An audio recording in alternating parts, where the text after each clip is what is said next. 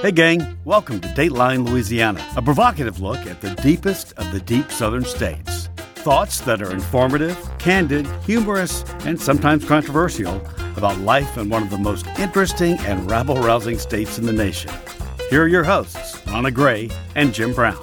Well, welcome to our podcast today. I'm Jim Brown, my co host, Rannah Gray. Rannah, glad to have you join me and kind of stirring up a little, uh, little uh, controversy, if you will, and talking about some interesting issues.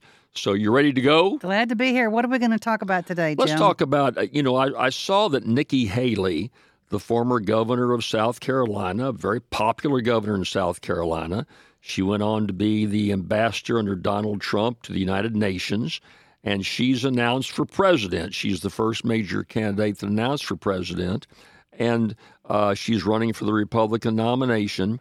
And in her announcement, she said she proposed that any candidate running for president who's over 75 years old will be mandated to take a mental competency test.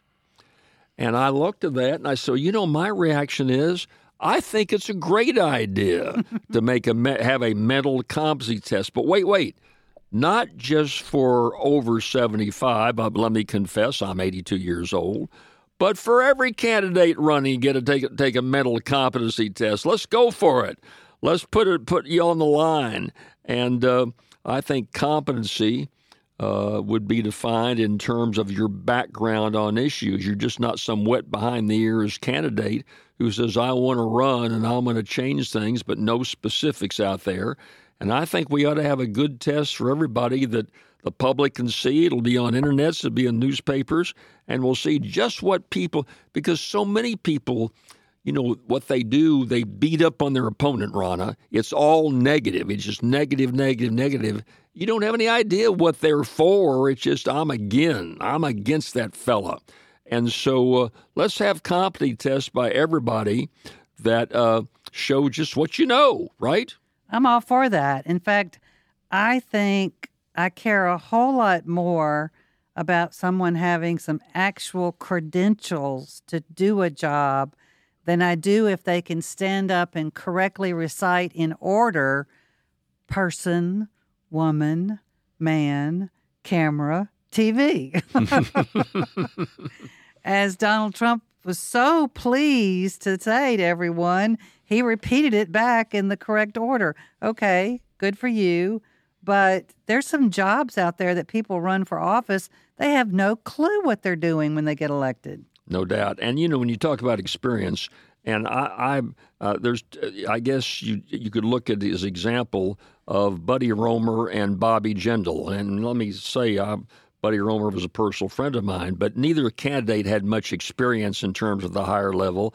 And when you rank the more popular governors in Louisiana, they don't fare very well in this day and age. Those that do have had a lot more experience. And uh, uh, so, you know, instead of the pros and cons of age versus youth, and that's what we've seen with Biden being, what, 70, 80 years old now, I guess, mm-hmm. and uh, uh, uh the uh, Donald Trump being 77.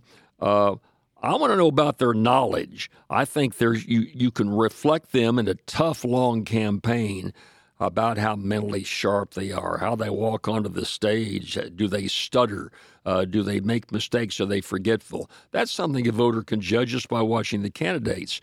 But I'd like to know a little bit more about what their thoughts are, and and uh, not just on, on the state level, but even on the local level. You know, you're running for sheriff do you know how to run a prison if you're running for sheriff? That's a big uh, obligation. Or, or, collect taxes. The sheriff collects your taxes. He's a tax collector. So uh, let's say you've been running around uh, as some law enforcement officer and you're suddenly running for sheriff. Well, you're also the tax collector. What do you know about that? That has nothing to do with using your gun and, and, and stopping people. A candidate for assessor ought to have financial and an appraisal background to deal with all this complication uh, of evaluating people. Uh, uh, uh, so at every level, you can see. You know, when I was up in Concordia Parish, I was a senator up there. We had an election for coroner, that is the doctor that uh, looks after if there's a death or something like that, is there on the scene. Well, no doctor qualified. The only person that qualified was a local logger. He drove a logging truck. He had a high school education. But under Louisiana law, then there's no requirement. You have to be a doctor. Uh, uh, you, well, you had to be a do- doctor if any doctor ran. If not, it was anybody else that qualified. Right. The local logger became the coroner, and uh, he was And- our, our coroner up that Which way. sounds eh, 50 years ago like maybe that could work because you were basically showing up and going, yep, he's dead. He's dead, right? But, you know, I'm a true crime buff, and all these murders that take place, and you have people who are showing up who know nothing about medical uh, issues showing up declaring someone dead and the cause of death. They're saying this is the cause of death. Like, um, you know, well, cause of death is clearly suicide. The gun's laying in the person's head. Yeah, but they have two in their head, you know, so maybe not, maybe not. But the coroner is one that really gets me going because I just can't even believe uh, where I'm from up in, in Mississippi, in uh, Pike County, the funeral home director has been serving as the coroner. And I go, okay, so he's kind of in a related field. This might even be like uh, marketing his business or something. Right, he right. can kind of double dip, but he's not an expert necessarily in what gets the person to his funeral home. So I, would rather see um, a broader jurisdiction. And if a doctor wouldn't run in your parish, that you share a coroner with surrounding parishes and you try to have medical people be coroner. well, that's that's a whole different issue. Uh, But to me, that would be competency for a job. Uh, that's a whole different issue we ought to talk about about coordinating services. Do we need 64 parishes or do we need an elected person in all 64? As you said, maybe in the case of a coroner, you'd have a three or four parish district that would run over something like that. And uh, uh, so that's, uh, like I say, we can talk about that at some point in time. Um, now, I'll, I'll flip around and tell you a case where competency didn't play in, but things worked out. When I was a senator before the new Constitution, if someone died or, the office was vacant, the governor filled the position until the next election. Well, the uh, the assessor up in Franklin Parish passed away, and there was several uh, f- several years left in the term. Well, Governor Edwards was governor at the time, and I'm a state senator. And the governor called me and said, uh, "You know, Jim, I've got to appoint a temporary coroner up there. Uh, you you know that district, rather, I'm the assessor. You know that district. I, who do I appoint?" Well, Rannah, I had run in Franklin Parish, and a guy that was tied to the Ku Klux Klan ran against me and just walloped me. I got like 30% of the vote, and, you know, he just killed me in terms of votes. So I didn't really have any supporters. I had one guy uh, who ran a flower shop up there. And I called him up and I said, listen, uh, uh, the governor wants me to recommend someone to be the uh, to the assessor. Are you interested in being the assessor? He says, what's the assessor do? I said, well, he kind of assesses the property. He says, what's it pay? I said, fifteen thousand a year. I'll take it. I'll take it. So my only supporter in the parish becomes the assessor. No experience, Rannah. He served as president of the state assessors. So Oh. he served as president of the National Association of Assessors and got multitude of awards and being an excellent. So He took his job seriously, that's right? right. You never know what you. That was the one exception. But Yeah, out of a lot of others we could point to that didn't turn out so well. you mentioned uh, uh, go- governor and what he should or should not, he or she should or should not know. But uh, you know, there's uh, Louisiana's got the highest tax rate in the country with sales taxes and local taxes. Some are saying we should go to a flat tax, uh, abolish the income tax. What's the governor to be think about that? What about the highest insurance rates in the country? What can you do as governor about that? Uh, how does the governor deal with the lack of early childhood learning in our state? All those kinds of issues is what you want to know about. And I guess I'm a little, word's not defensive, but proactive in terms of that because you know uh, very well that I know that back in 1987, I ran for governor of Louisiana. And with your help, we put together about a 180 page plan called the Brown Papers. And the press loved it. We got rave reviews because we got very specific. An example would be we have these four boards of higher education. And I pointed out that all your more progressive states, North Carolina, uh, California, so many of, the, of states that have a much better system in place has one board for higher education. You don't splinter all your funds in terms of all these boards. And so we put together a good program like that. And I would like to urge you listeners when you talk to these gubernatorial wannabes that you encourage them to get very specific in what their ideas are to change the focus of this state and to get us in a much better uh, posture. And Ron, as you and I said, election day is what, six, seven uh, months away. It's not that far off. And all these candidates are going to be coming around wanting your support. If there's ever a time to put him on the spot, now is the time to do so. Definitely. And uh, my senator, my uh, senator over the district I live in, sends out a questionnaire um, about issues. And I always think, are these the best issues you could ask about? Um, and I just recently filled one of those questionnaires out and sent it back in. So as I go into the legislative session, but instead of them asking us, what do we care about?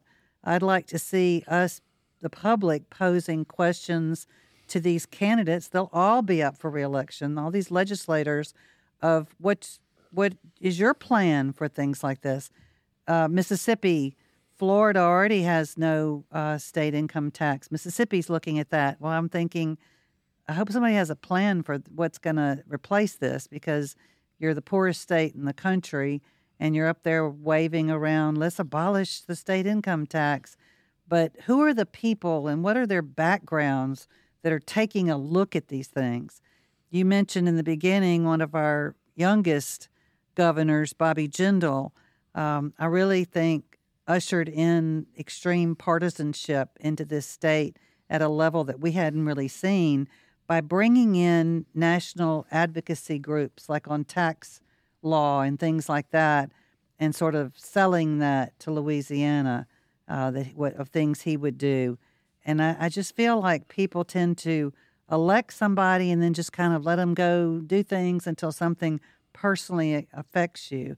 But in a state like Louisiana, where there's a lot of need, you need to get involved and you need to ask these questions. And, you know, instead of again, I totally agree with you, Jim. I think uh, voters are smart enough to look at candidates in a debate and know whether or not they're senile. I mean, I don't think that's the problem. Competency, though, is a big problem. No doubt about it. You mentioned Jindal, for example. He signed that Stelly bill that dramatically lowered taxes without any way to make it up.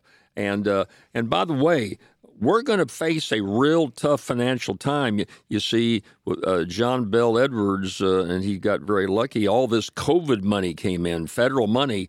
We got, you know, and hurricane know, money, and hurricane money that came in that put a lot of people to work uh, in the rebuilding process.